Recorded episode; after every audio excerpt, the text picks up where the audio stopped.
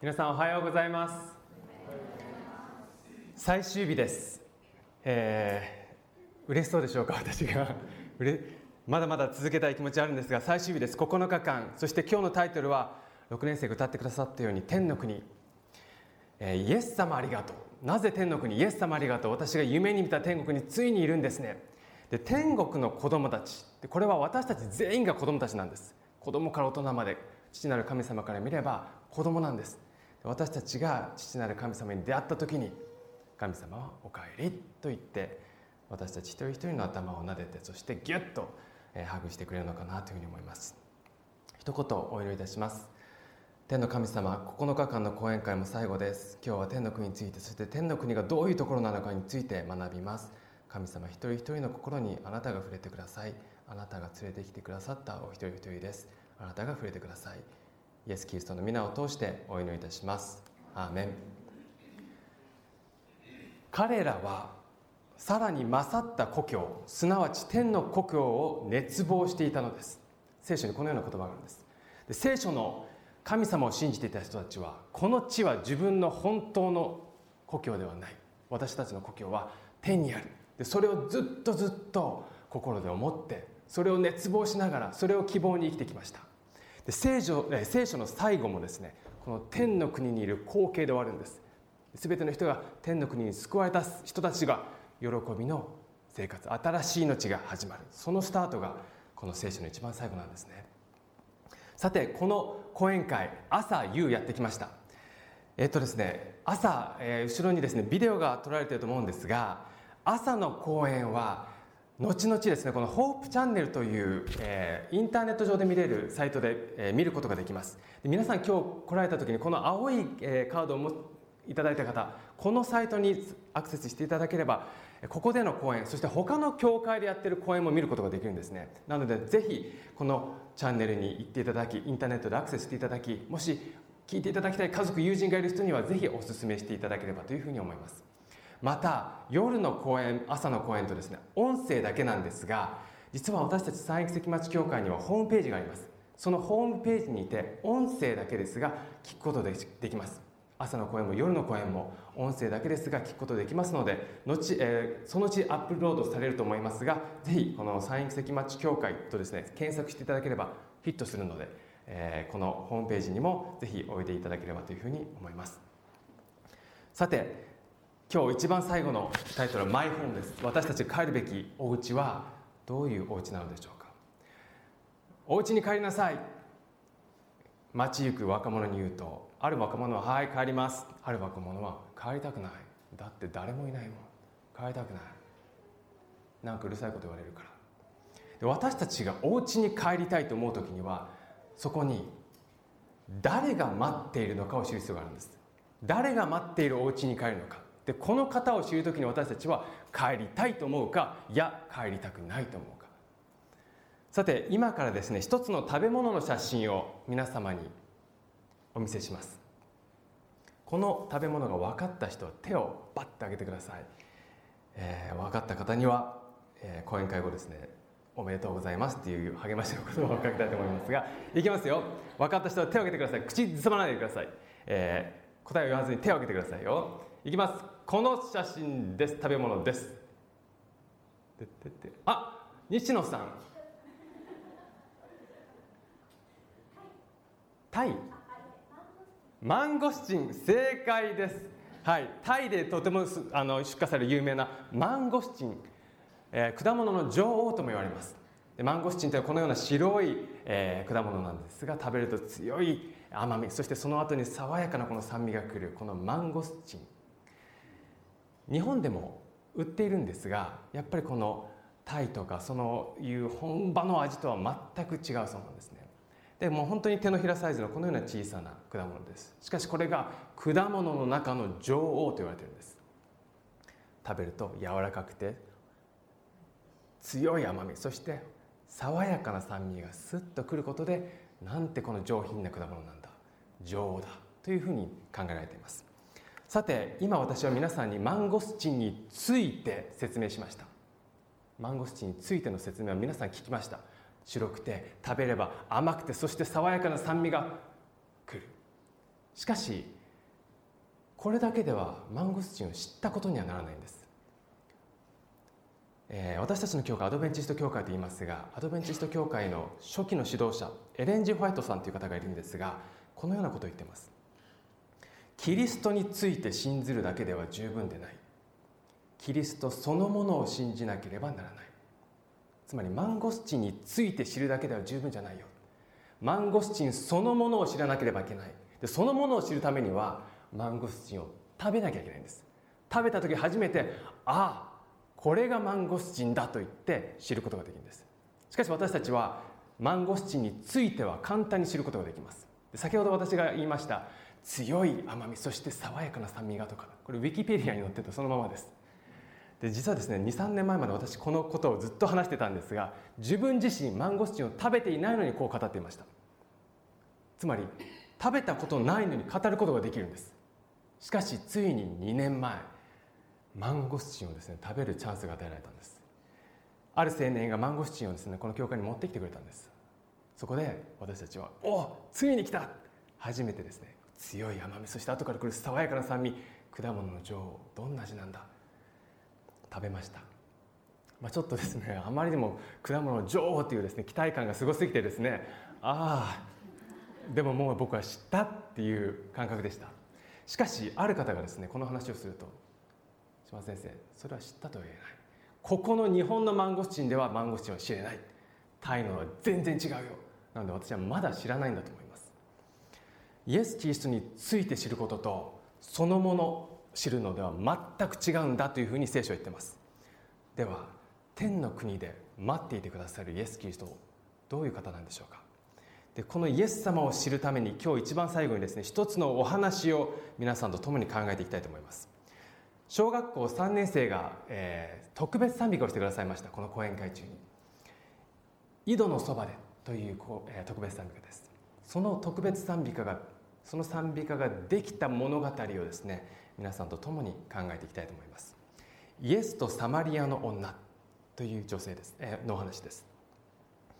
このサマリアの女というのは本当に苦しみの中そして誰からも必要とされていない愛されていないそのような中生きてきました。なのでもう心がカラッカラだったんです。そんな時にキリストと出会ってそして彼女の心が一気に潤された。そのような物語です。さてイエス様たちはよく旅をしました。伝道の旅をですね。である時ユダヤというところからガリラヤというところにイエス様たちは移動することになったんです。ちょっと地図をお見せいたします。ユダヤからガリラヤどういう地図なのか。下がユダヤです。ユダヤの地方。そして上がガリラヤです。でこのユダヤとガリラヤの真ん中にですねサマリアという地域があるんです。で当時実はユダヤ人とサマリア人というのはもう犬猿の犬猿の中でした。もう大嫌いお互い嫌っていた。なのでユダヤ人が旅行する時はですね直線を行かずにあえてこう遠回りをして上に行った行ってたぐらいなんです。しかしイエス様はあえてサマリアを通って行ったんです。イエス・キリストはユダヤ人です。サマリアを通って旅していったんです。でそのサマリアという町にここにスカールって書いてあります。これシカールとも言うんですが一つの小さな小さな町がありました。でその場所に来た時のお話です。旅をするのは日が照っている時日中です。なので弟子たちとイエス様は旅をしてました。歩いてですもちろん。すると疲れたので井戸を発見したんです。ああの井戸でちょっと休もう。ということでイエス・キリストは井戸に座りました。疲れた。すると弟子たちがイエス様休んでてください。私たちは今から食べ物を買ってきますね。と言って弟子たちはふわっと食べ物を買いに来ました。イエス様は一人で井戸に座って疲れた。ちょっとここで余談します。でこういうですねイエス様の絵をクリスチャン界の映画界でこう出すとですね必ず批判があるんです。どういう批判があると思いますか？これちょっとそれ予想、えー、寄り道してます。こういう写真でですねイエス様かっこよすぎっていう批判が出るんです。イエス様かっこよすぎた。でこれはですね本当によく出るんです。映画はいいけどイエス様はかっこよすぎ。なんか納得できない、まあ、人間の何て言うんですかねかっこいいと妬むんでしょうか。まさにかっこいいイエス様が井戸で座って待っている。疲れている。でその時に一人のサマリアの女性が真正午です。昼の12時に水を汲みに来るんです井戸に。でサマリアの女性は井戸に近づいた時にユダヤ人の男が座っているのをすぐ発見します。もうすぐ分かるんです。ああの人はユダヤ人だ。気まずい雰囲気でああユダヤ人がなんでこんなとこにいるの？もちろん当時のユダヤ人とサマリア人は会話もしません。でどのくらい嫌いかというとサマリア人の影をユダヤ人が踏んだだけであ汚れた。影も踏みたくない。でそのようなお互いなのでこの女性はもちろん目を合わせることもなく淡々と自分の持ってきたこの水がめにですね水をこう入れ始めるわけです。するとイエス・キリストがここでびっくりするような行動に出るんです。彼女に声をかけるんです。すいません水を飲ませてください。と言うんです。でこれはもうありえない会話です。でこの女性はびっくりしてます。えって。水を飲ませてくれませんか？それに対して女性はこう言います。ユダヤ人のあなたがサマリアの女の私にどうして水を飲ませてほしいと頼むのですか？え？これおかしいでしょ。う私たちはそういう仲じゃないはずです。ユダヤ人私はサマリアの女。なぜそんなことをあなたは頼むんですか？彼女の心はもう動揺してます。何？するとイエスはこう答えます。イエスは答えて言われた。もしあなたが神の賜物を知っており賜物っていうのは神様からのギフトってことです。神の賜物を知っておりまた水を飲ませてくださいと言ったのが誰であるかを知っていたのならばあなたの方からその人に頼みその人はあなたに生きた水を与えたことであろう。こう答えるんです。もしあなたが私を誰かと知っていたならばあなたの方から頼んでいるんだよ。そうしたら私はあなたに生きた水をあげる。キーワードはこの生きた水っていう言葉です。何その生きた水？彼女の心は彼女の人生はもうズタズタでした。もう本当に乾いていた。生きた水。願望が生まれるんです。望みが生まれるんです。なんか欲しいなその水。なんか私の心が癒されるの。水を渡しながら二人の会話は弾みます。その女性はその生きた水何なんですか？会話をしているうちにイエス・キリストはこのようなことを言うんです。イエスは答えて言われた。この水を飲む者は誰でもまた乾く。この水というのは女性が差し出してくださった。この水を飲む者は誰でもまたいつかは喉が渇く。しかし私が与える水を飲む者は決して乾かない。私が与える水はその人のうちで泉となり永遠の命に至る水が湧き出る。この水を飲む者はいつかまた喉が渇くよ。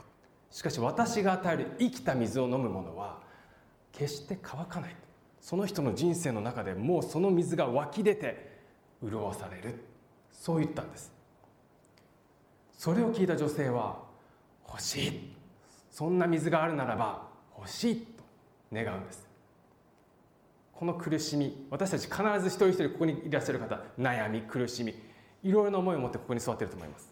でこの苦しみ悲しみから解放される。この苦しみから解き放たれるんだったらそんなものがあるんだったらそれが欲しい。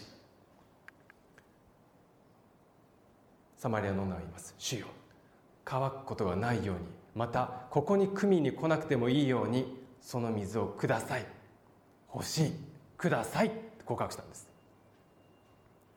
でこれに対してイエス様はびっくりするような返答をするんです。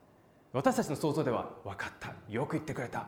与えよう。という言葉を期待するんですがここでイエス・キリストはこういうことを言うんです。強く望んでいる彼女に対してこう言うんです。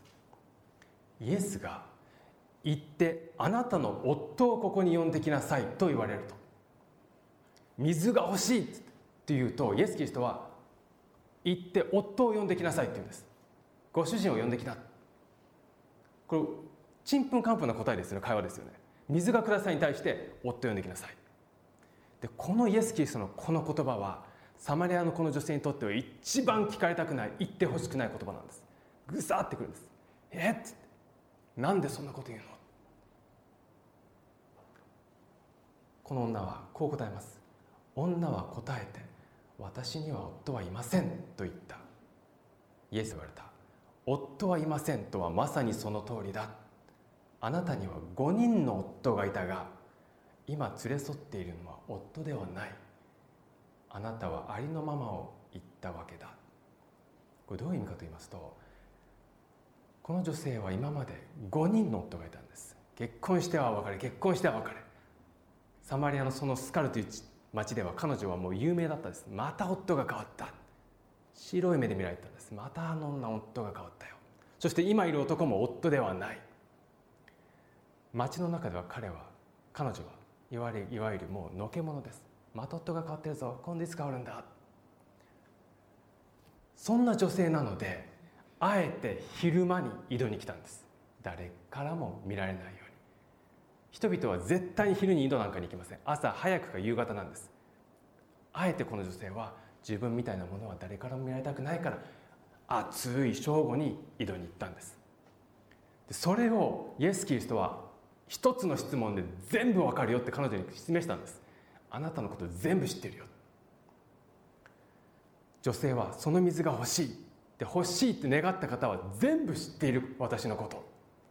少し恐ろしくなるんです。恐ろしくなると同時にこの方なら本当に私のこの渇きを癒してくれるかもしれないという望みが出てきます。この女性はこのようなことをイエス様に言います。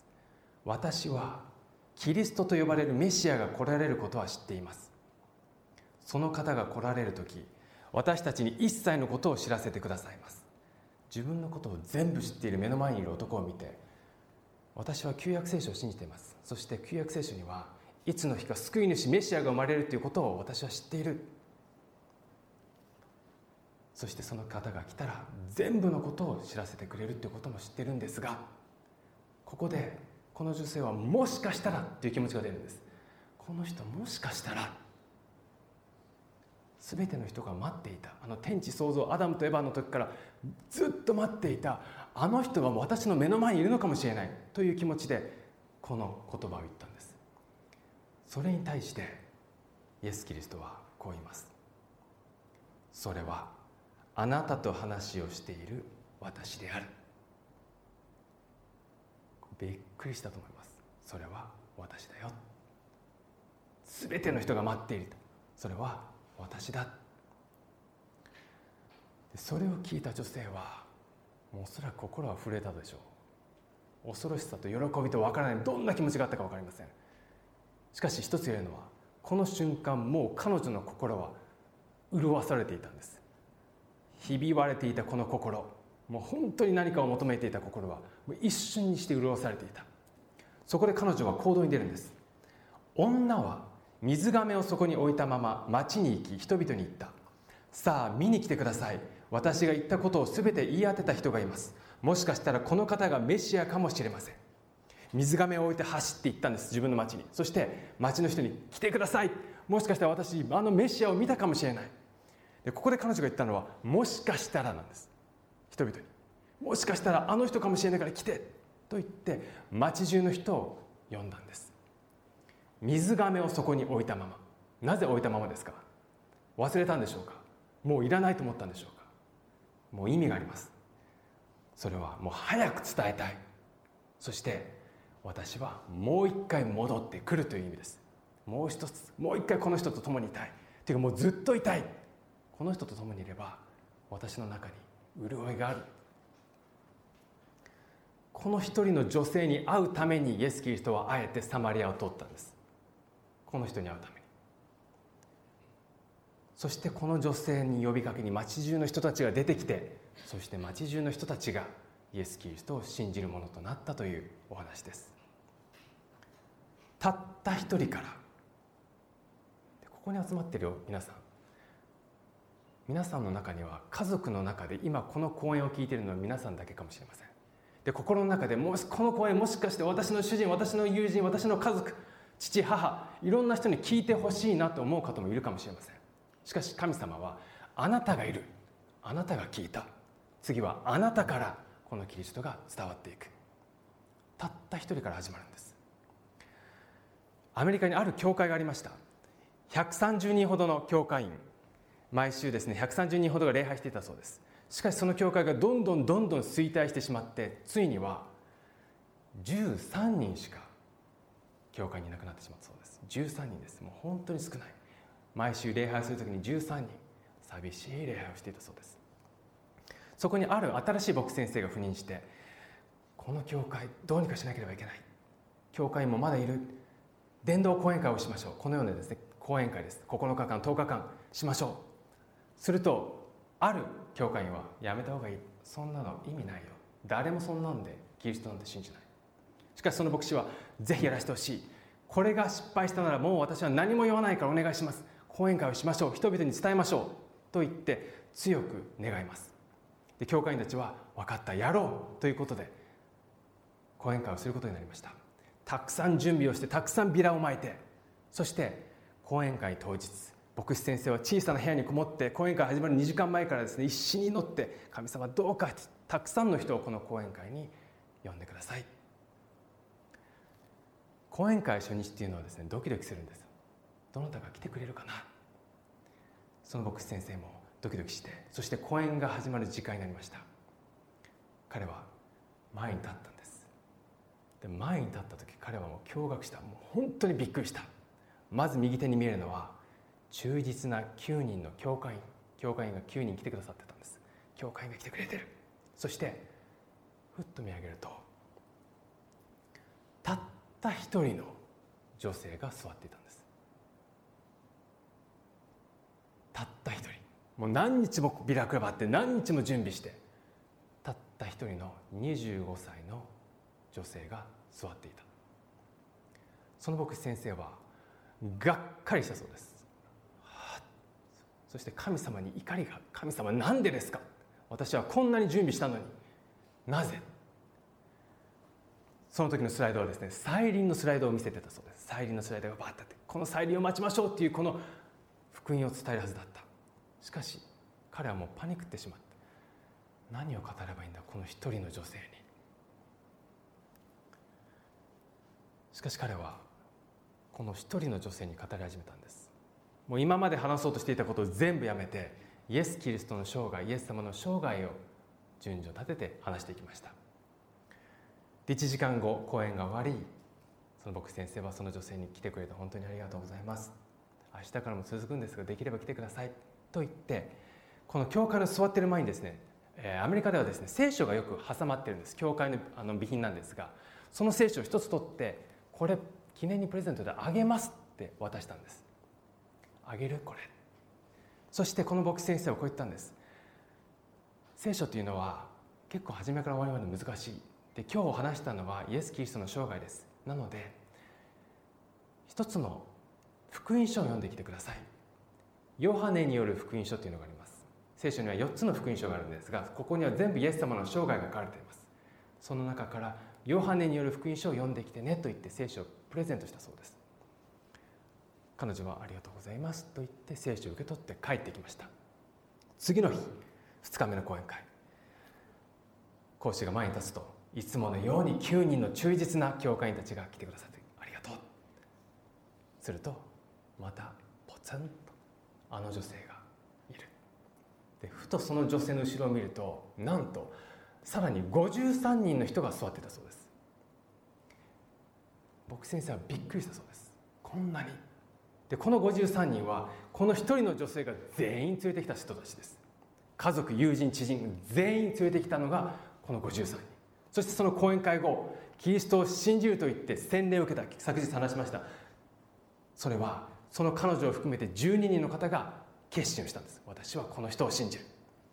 たった一人から最終的にたくさんの人が救われていった。でこの女性が何でそんな人を連れてきたのか。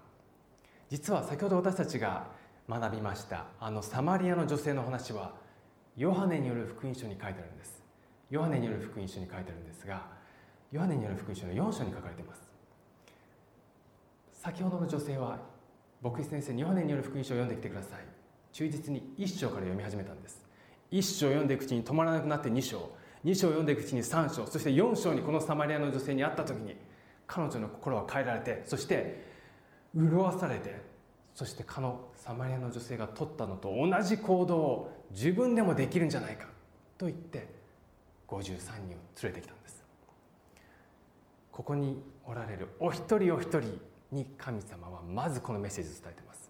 そして皆さんを通してでしか伝えられない人というのがいるはずなんです。その人にあなたの中にキリストがいればその人にも湧き上がる水がその人にも必ず届くであろう。ここもう一度キリストについて知るということはキリストとまだ外にいるんです。キリストそのものが入った時に湧いてそして周りの人にも伝わっていく。中に入れる。イエス様の伝道方法はこうです。まずアテンションを。アテンションもう衝撃です。水をください。えそのうちその次強く望ませるんです。生きた水というものがある。何それ？欲しい。3つ目確信を与えるんです。5人の夫がいたよね。この私だ。この人全部知ってる。この人は本当に救い主だ。私に命を与えてくれる。私を本当に本当に心から癒してくれる。でこの3つまでは多くの人はここの3つまで行くんです。アテンション聖書ってそんなことが書いてあるの？生きた水。そこで癒される。平安が得られる。私も欲しいな。そして確信神様一人一人の心に働くのでもしかしたら本当にそうかもしれない。私のこと全部知ってるかもしれない。しかし4つ目のステップここに人間はなかなか行くことができないんです。それが決断行動なんです。この人だとしてこの人と共に歩むっていう決断。これが最も人間が困難なんです。これは自分の運転している人生のハンドルを自分で離すということです。キリストに渡す。でここが神様がイエス・キリストが私たちに決断してほしい。私に任せてほしい。サマリアの女は決断して水がめを置いて走っていったんです。この人だ。この行動をキリストは待っておられるんです。でこの決断行動はあとは私たちに委ねられてるんです。決断行動。信じて街へ走っていった、えー、星野さんという写真家がいます。でこういうことを言ってます。大切なのは出発することだった。大切なのは出発することだった。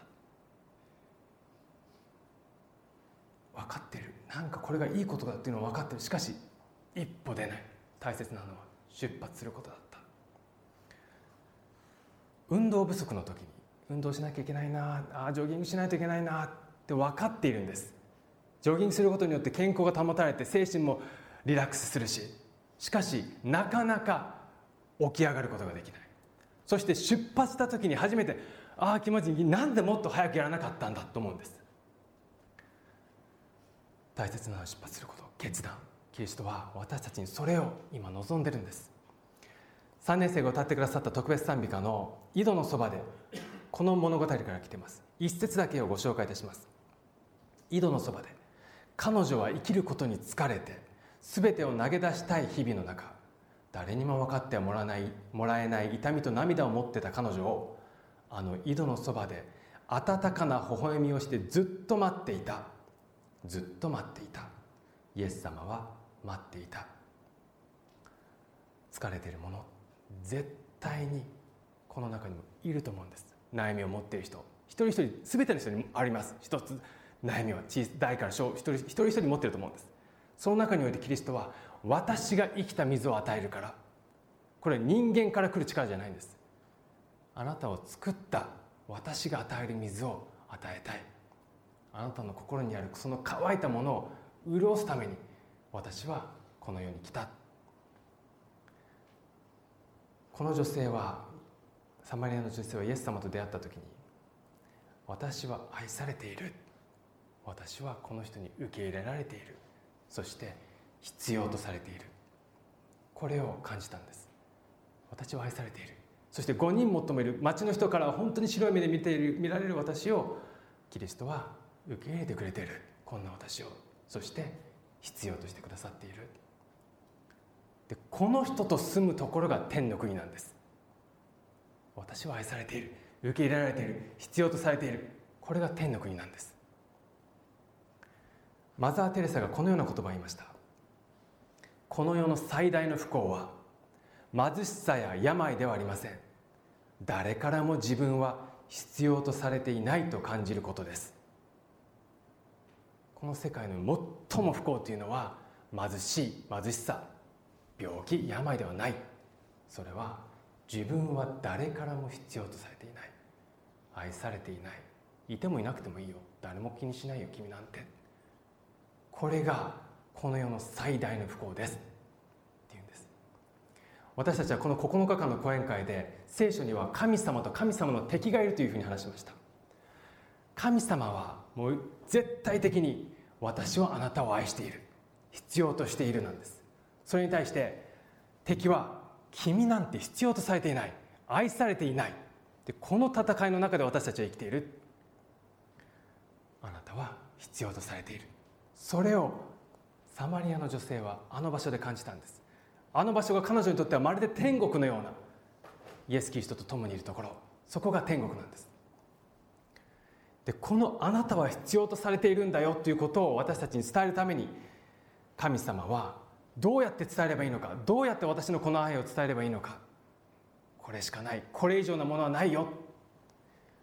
何度かこの講演会でも紹介させていただいた聖句です。神はその独り子をお与えになったほどに世を愛された。独り子を信じる者が一人も滅びないで永遠の命を得るためである。私の一人息子をあなた方に与える。その息子を与えるぐらい私はあなたたちを愛している。必要としている。そして受け入れている。でこの神様からの答えに呼びかけに一人一人がいつの日か必ず答えるんです。地球の歴史の最後の日には中立の立場を取ることはできません。神様は私たちに公にどちらの側に立つか呼びかけています。公に私は愛されている。そのことを信じます。もしくは私なんて愛されていない。あなたは神ではない。愛の神ではない。と言って逆語の側に立つか。このどちらかしかないんです。イエス・キリストが十字架にかかる前にですねお弟子さんたちにこのようなことを言いました。心を騒がせるな。神を信じなさい。そして私をも信じなさい。私の父の家には住むところがたくさんある。もしなければあなた方のために場所を用意しに行くと言ったであろうか。行ってあなた方のために場所を用意したら戻ってきてあなた方を私のもとに迎える。こうして私のいるところにあなた方もいることになる。私の父のいる天の家にはたくさん住むところがあるよ。用意しに行くからね。そして用意ができたら戻ってくるよ。迎えに来るよ。天に私たちの家が用意されてるんです。しかし用意されるためには私たちがまずお願いしますというこの信仰の手をキリストに出さなきゃいけない。れどういう意味かと言いますと神様は私たち一人一人にこのような質問をしてるんです。問いをしています。あなたのお家を用意してもいいですか？天国にはたくさんの住む場所があります。その中の一つをあなたのお家にしてもいいですか？でここで私たちは結構ですというかはいお願いします。このどちらかをキリストは待ってるんです。あなたのお家を用意してもいいですか？します。私は帰りたいです。分かった。君のマイホームを作っとくよ。このお家をキリストは私たちのために用意したいと願っておられます。天の国において私たちの名前が書いたマイホームが用意されてるんです。これ想像するんです。なんか僕んちちっちゃい。誰々君ちもっとでかいのに。なんで？それはね私はね教会に30年いたからだよ。あなたは2年でしょ。私は 4LDK あなたはまだ 1DK でそんなのないんです。全ての人が平等に全ての人が愛されて全ての人が必要とされて全く同じお家。そして全ての人が喜ぶお家が用意されている。私はそれを用意するよ。だからお家を用意してもいいですか。お家を用意するためにキリストは十字架にかかったんです。あなた方が帰る道お家に帰る道を私たちはこの十字架によって作る。そして私たちの応答を今待ってるんです。で全ての人は必ず応答します。私たちは心の中で。そしてその応答というのは行動でも表します。それが昨日のバプテスマ洗礼でもあります。みんなのいる前で公に私はキリストを信じる。勇気のいることです。どんなふうに思われるかわからない。しかしキリストを見た時にそんな周りの声なんて気にならなくなるんです。この人がいるんだったら誰に何と言われようと関係ない。私はこの人を信じてる。迎えに行くよ。家ができたら迎えに行くよ。キリストが迎えに来る時再臨の時にはもう全てのお家が出来上がってから来るんです。よくこういう話をですね小学生とか言うんです。先生再臨が来た瞬間ああやっぱ包丁欲しいと言って神様に言えばお家もらえますか？キリストが再臨される時は全ての人の決断がされた後に来るんです。つまりお家が用意された後に来るんです。そして全員で行くんです。つまり来てイエス様が再臨して僕もお家欲しいんですけど、えー、ちょっともう頼んどくねというのはないんです。もうその時に決められている。迎えに行くよ。あなたのお家へ連れて帰ろう。私がいるお家へ。しかし私たちの本国は天にあります。そこから主イエス・キリストが救い主として来られるのを私たちは待っています。これ新約聖書の言葉です。私たちの本国全ての人の本国は天にあるんだ。そこからイエス様が私たちを連れて帰ってくること迎えに来ることを私たちは待っています。いつの日か私たちは天の国においてイエス様と手をつないで歩くことができます。これも私想像するんですが歩けるんですこの人と。会って手をつないでキリストが「おかえりよく帰ってきたな。ありがとう」私たちは全員神の子です。今日歌ってくださった天の国にやっと入れるよ。本当に手つないでる。そしてキリストの手には今でもあの十字架の釘跡があります。傷跡を私たちはこの手で触れるんです。この目で見るんです。これか。この傷によって私は今ここにいるんだね。そうだよ。でもこんなの全然だよ。君がここにいるんだったらよく帰ってきてくれたね。よく公に決断してくれたね。そして君が決断したおかげで君の家族友人までも私を知ることになったね。と言って喜ぶことになる。この決断をキリストは私たち一人一人に求めておられるんです。見よ神の幕屋が人の間にあって神が人と共に住み人は神の民となる。神は自ら人と共にいてその神となり彼らの目の涙をことごとく拭い取ってくださる。もはや死はなくもはや悲しみも嘆きも労苦もない。最初のものは過ぎ去ったからである。もはや涙をすることがない。悩み苦しみが全くない。想像できますか？私できないんですまだ。どんななんだろう。ちょっとした悩みもない。喜びしかないんです。それが永遠に続くって言ってるんです。キリストはその決断をあなた方に私たちに委ねられてるんです。信じられない。もはや涙もない。今まで辛かったことが全く忘れ去られるんです。天においてでもあの時辛かったな地球上でという思いはないんです。喜びしかないんです。いつの日か私たちは神様の前であなたは真実な方ですというとこ言うということを以前お話しました。辛かった時なんで神様こんなことを私にするんですか？なんでこのような苦しみが私にあるんですか？そういうことを言わないんです。あの時の苦しみそれも全てあなたの御手の中にあった。あなたは真実です。ありがとう。今はそのような気持ちになれないかもしれません。しかし聖書はその信仰を持って私の手を握ってほしい。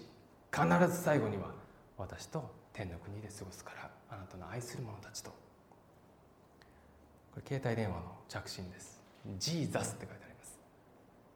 どうですか皆さん。いきなり携帯電話で「イエス・キリスト」ここで私たちに2つの選択。アンサー答えるかディクライン切るか断るか。でこの大きな人生最大の決断をキリストは私たち一人一人に迫ってるんです。あなた方が私を選んだのではない。私があなた方を選んだ。これ聖書の言葉です。あなた方が私を選んだんだではなく私があなた方を選んで今ここにあなた方がいる。ぜひこのことを覚えてほしいんです。私を選んでくださった。そう。あなたを通してあのサマリアの女性みたいにあなたの家族友人知人までもがこのことを知るように。日本においてこの1%もいないクリスチャンの国において本当にこれが真実なんですか。心に神様が問いかけていると思います。私に一歩出てきてほしい。そしてこのキリストが天に帰る前に私たちにある命令をしました。でイエス様が命令だ。これ結構強い口調で命令。あまりないんですがこれは本当に大切だからイエス・キリストはこう言ったんです。互いに愛し合いなさい。これが私の命令である。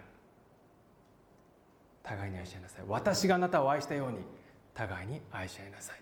でこれが天の国のルールだよ。天の国はそのような国なんだ。互いに愛し合いなさい。私があなた方を愛したように。でこの愛を私たちの中に入れた時に愛について知るだけではなくイエス・キリストが中に入った時に私たちの中でイエス様が生き始めるんです。でイエス様が生き始めたら私たちはイエス様のように変えられていくんです。それがクリスチャンなんです。クリスチャンというのはイエス様に似ているという意味です。イエス様のように。でイエス様というのは私は神だではなく私は愛するもの与えるもの。愛するものへと変えられていく。ぜひイエス・キリストについて知るだけではなくイエス・キリストそのもの水を入れていただきたいと思うんです。そうすることによって私たち自身から水があふれて私たちの愛する家族そして友人までキリストを知ることになります。最後に一つの聖句をご紹介いたします。この講演会では最後に皆さんと共に賛美歌を歌っています。その賛美歌が作られた元の聖句です。見よ私は戸口に立って叩いている。これヨハネの黙示録というところに書いてあります。叩いている。ノックしているよ。でこの絵を見てください。これとても有名な絵なんですがちょっとあれおかしなところがあるんです。この絵の中で。これおかしいな。お気づきになりますか？この絵の中でおかしなところがあるんです。それは外側のドアノブがないということです。つまりノックしているキリストを開けるのは私たちしかいないということなんです。イエス・キリストはバーンと入ってきて「はい来ました」ではないんです。ノックしてそれを開けるのは私たちに委ねられてるんです。開けてほしい。私は叩いているよ。叩いている。イエス・キリストは私たち一人一人の心を叩いていると思います。この私だ。信じられないかもしれないけど私はこの聖書を通して私がいるということを証明してきた。そして最後も必ず来る。